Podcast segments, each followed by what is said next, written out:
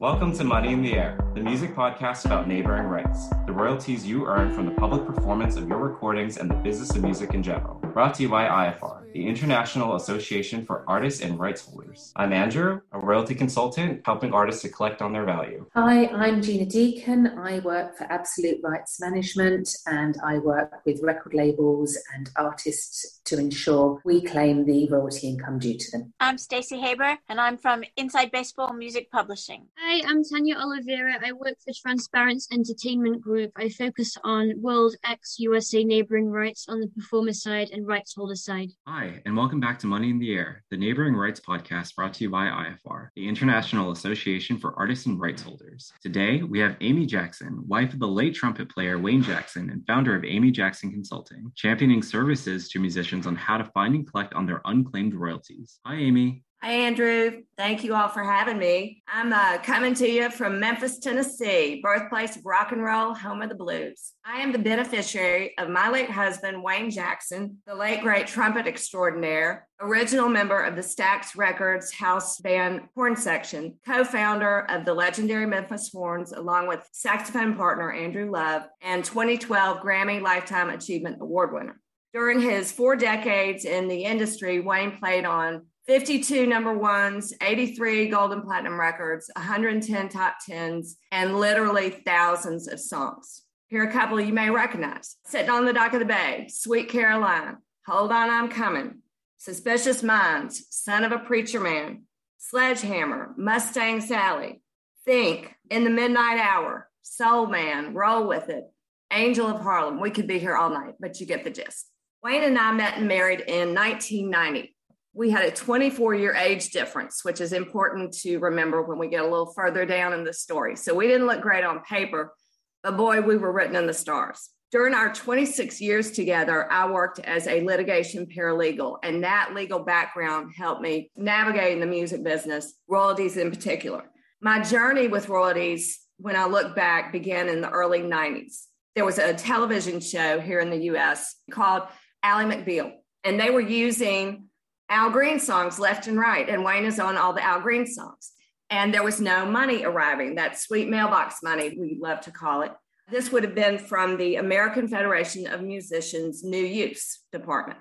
So I called out there, and remember this is before the internet, to inquire where was the money. And they put me on hold and came back and said, we don't have Al Green in our system. And I, I thought, okay. And I said, well, can you explain your system to me?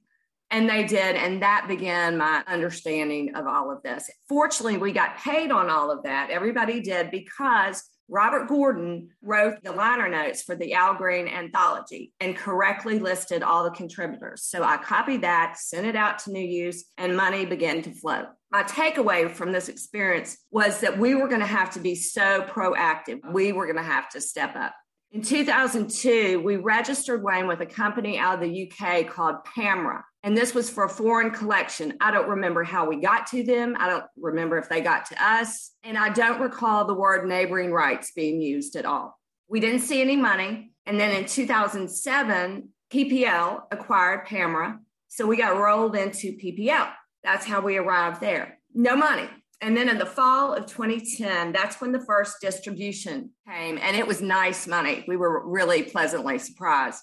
And from that, quarterly royalty money started. This was about two thousand ten. Wayne started having health problems, and so I wasn't paying a lot of attention to what was in the P P L account as far as the song titles. He passed away in twenty sixteen, and then I began going through all the different beneficiary processes with B M I, B M G. Andrew actually helped on my case with B M G, A F M, all the different ones. And when I got to P P L, I thought, you really need to deep dive into his repertoire. There were fifteen hundred song titles, which sounds like a lot, but not for Wayne. And I thought, print the whole thing out. And I did. It filled an entire notebook. I started looking at all of that. And either, you know, the algorithm, the staff, the whatever had done a really good job connecting him to Aretha Franklin, Otis Redding, and Al Green songs. But there were huge gaps. And I thought, God, I've got to shore up this database. And, you know, the beauty of P P L is you can do that. I had done nothing to get these fifteen hundred titles there, but I, you can go in and claim your songs. I got my liner notes out. I'm on an eternal quest for liner notes. And I started in.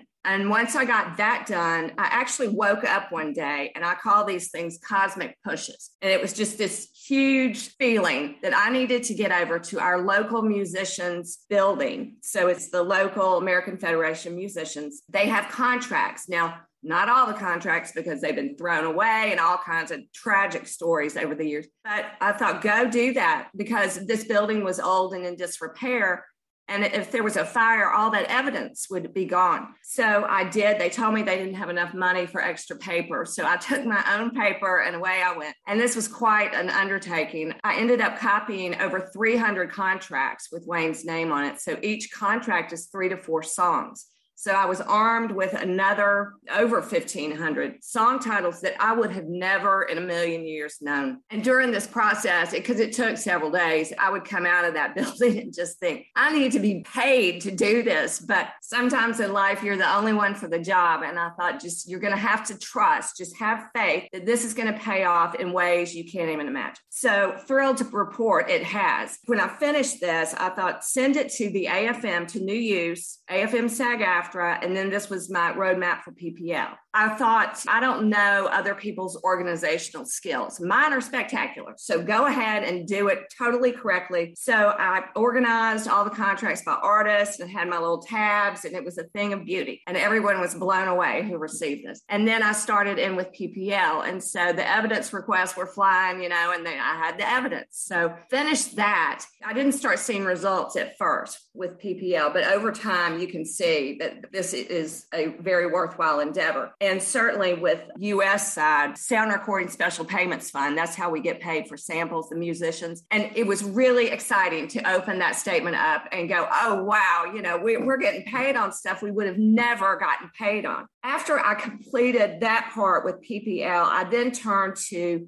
Wayne's first band, The Marquise. This song, it's called Last Night. It was an instrumental, number two R and B, and it launched his career. It was put out on Stax. And it's a great example of how things can fall off the radar screen. That was done way back when. A whole lot of life and other things have gone on.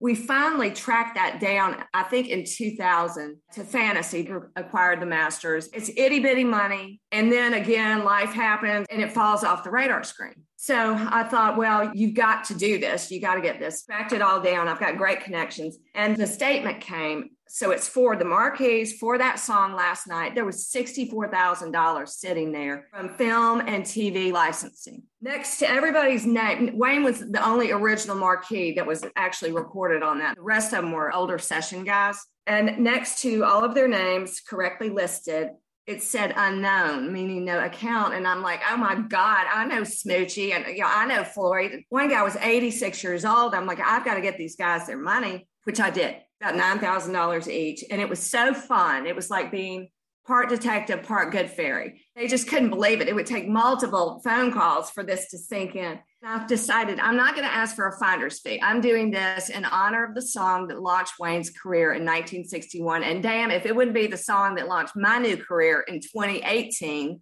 Amy Jackson Consulting was born, because people then began asking if I could help them find their royalties. Little did I know I was developing an area of expertise that so many people need. Back to the age difference. So a lot of my clients are turning eighty, and most of them are in their seventies and eighties. And I've known most of these people, not all of them, but a lot of them, for twenty-five to thirty years because of that age difference. And, and Wayne played on almost everybody's music. So it's really cool. It's a great personal connection, and I just love it. So that is what I do. And my people, they're not just here in Memphis. You know, I've got people all over. So many of them, they've got no one to stand up for them, no one to be their advocate, no one who knows what on earth to do. And I'll give an example, a vocal group called The Masqueraders. I love these guys. They actually were on America's Got Talent, and they're all about in their eighties. So when they got to me, they didn't know who had their publishing. They didn't know who had their masters. They didn't know, never heard of SoundExchange, you know, certainly not Neighbouring Rights. Found everything, got them all hooked in, and they're actually making pretty good money. So it's just great. And so my people are always relieved that somebody in the mix knows what on earth they're doing. Same thing with the, the beneficiaries, because I am a beneficiary. I have been through all these processes. I can get my people through in a great way and um, take the stress off them. And then the companies that I'm dealing with, they certainly love dealing with me because I know what I'm doing. Thank you very much for sharing your story. And I'm glad that we had worked together in the past when I was at yes. B M G.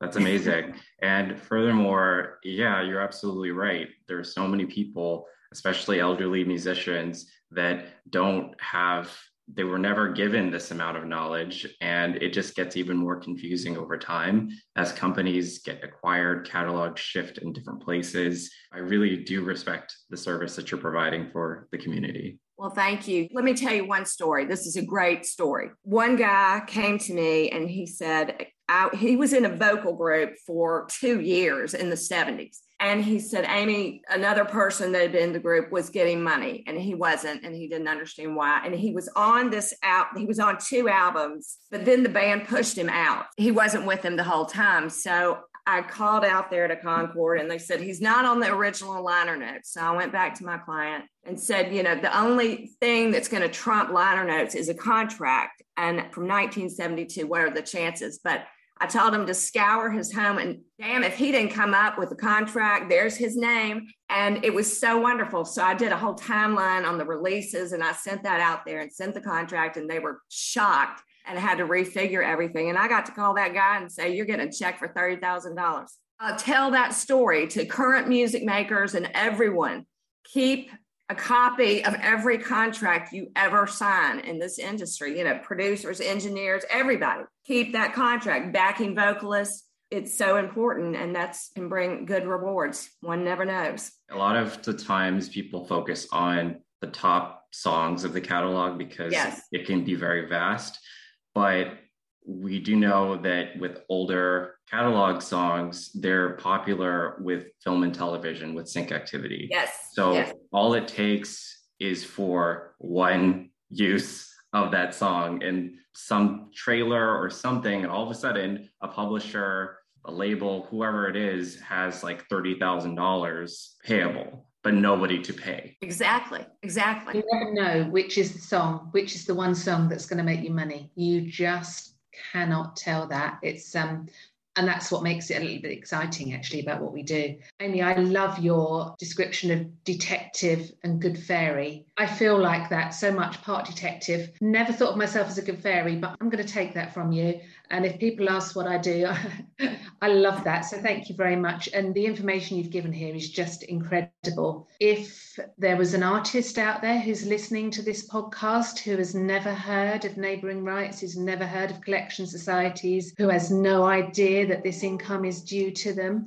what one bit of advice would you give that person? What would you suggest they do? They need to get with somebody who can help them through this. Some people can handle it by themselves, but a lot of people, they just need help. There's a lot of information to go through. And just from what you've been saying, fantastic in that area. You're organised and you know where to look and you know where to source it. Or did you do that? Certain people like representatives find it absolutely fascinating to, it's what we do, track down royalty income.